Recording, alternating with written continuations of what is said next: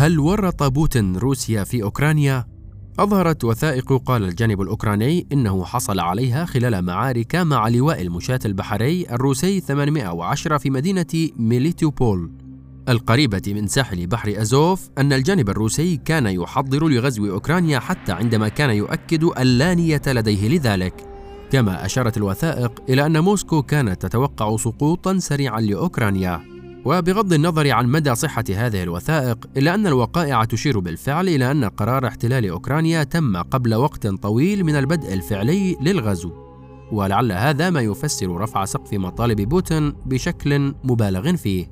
شروط بوتين غريبة وغير قابلة للتحقق في المرحلة الأولى من التفاوض.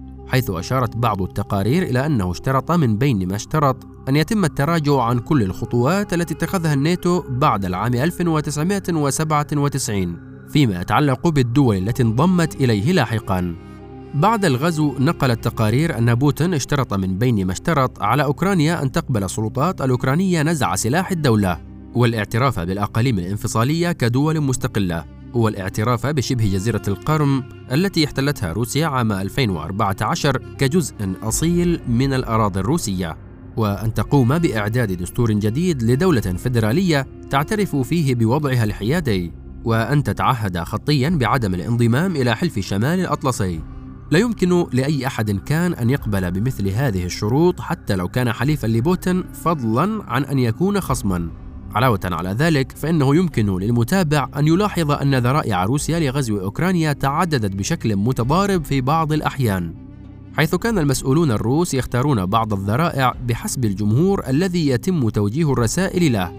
قبيل الغزو انتشرت ذريعة أن محاولة أوكرانيا الانضمام إلى الناتو هي السبب الرئيسي وراء المشكلة لكن مع إعلان روسيا استقلال دونيتسك ولوهانسك فقد قيل إن السبب هو المجازر التي تعرض لها الأوكرانيون من القومية الروسية. وقد كانت هذه هي الذريعة الرسمية التي استخدمها بوتين في كلمته المتلفزة لإطلاق عملية الغزو. وخلال الحرب ذكر بوتين أن الهدف من العملية هو تدمير النازيين الجدد والقوميين والمتطرفين في أوكرانيا علاوة على غيرها من الذرائع. في بداية الحرب كانت التوقعات الروسية تشير إلى إمكانية تحقيق نصر سريع وحاسم. حيث افترض الروس أن الصدمة ستؤدي إلى انهيار الحكومة والنظام السياسي بما يؤدي إلى وقف المقاومة العسكرية للقوات المسلحة النظامية الأوكرانية ودفع الناس إلى الاستسلام في وجه الأمر الواقع. ويتيح هذا الوضع لروسيا أن تنصب قيادة جديدة أو أن تملي شروطها على أي حكومة أوكرانية جديدة لكن لم يستطع بوتين حسم المعركة بالسرعة التي كان يتوقعها.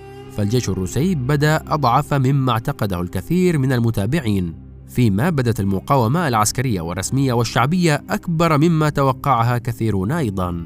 في الوضع الحالي تتقدم القوات الروسية ببطء شديد وخسائر عسكرية وبشرية كبيرة وتكاليف سياسية واقتصادية ومالية عالية.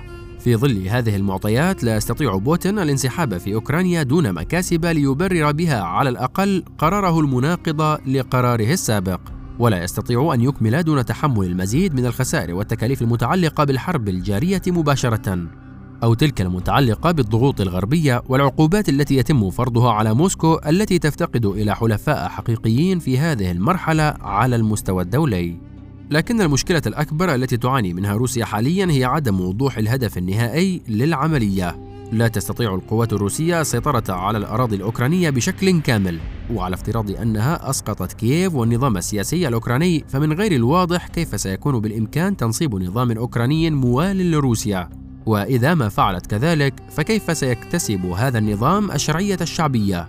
وكيف بالإمكان دفع الأوكرانيين إلى تغيير توجهاتهم المعادية لروسيا؟ هل ستلجأ موسكو في مثل هذه الحالة إلى تقسيم أوكرانيا؟ هل ستتقدم إلى غرب البلاد وتصبح على تماس مباشر مع الناتو في المقلب الآخر من الحدود؟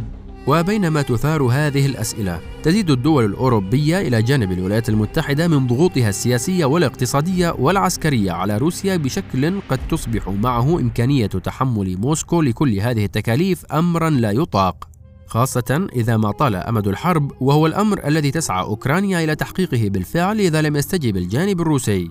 يعيدنا هذا المشهد إلى غزو الاتحاد السوفيتي لأفغانستان وغرقه هناك بعد أن تكبد خسائر فادحة نتيجة المقاومة الأفغانية والدعم العسكري الغربي السخي لها. وهو شبيه بالدعم الذي يتم تقديمه اليوم للأوكرانيين مع الفارق الزمني طبعا ومع فارق أن النظام السياسي لا يزال قائما في أوكرانيا. خلاصة القول أن بوتين قد يكون قد ورط بلاده بالفعل في أوكرانيا في وقت لم يكن هو بحاجة إلى القيام بمثل هذه المغامرة خاصة بعد أن احتل شبه جزيرة القرم. الأمر الذي يمنع أوكرانيا من الانضمام عمليا إلى الناتو الذي لا يضم الدول التي تقع أجزاء من أراضيها تحت الاحتلال وهو ما يعيد طرح مسألة الدافع الحقيقي لغزو أوكرانيا بعيدا عن شماعة الناتو. ربما بوتين اعتقد أن بإمكانه ضم أوكرانيا دون عواقب تذكر أو ربما رغب في الاستفادة من التركيز الغربي على الصين لتسجيل مكاسب جيوبوليتيكية ضخمة من خلال غزو أوكرانيا.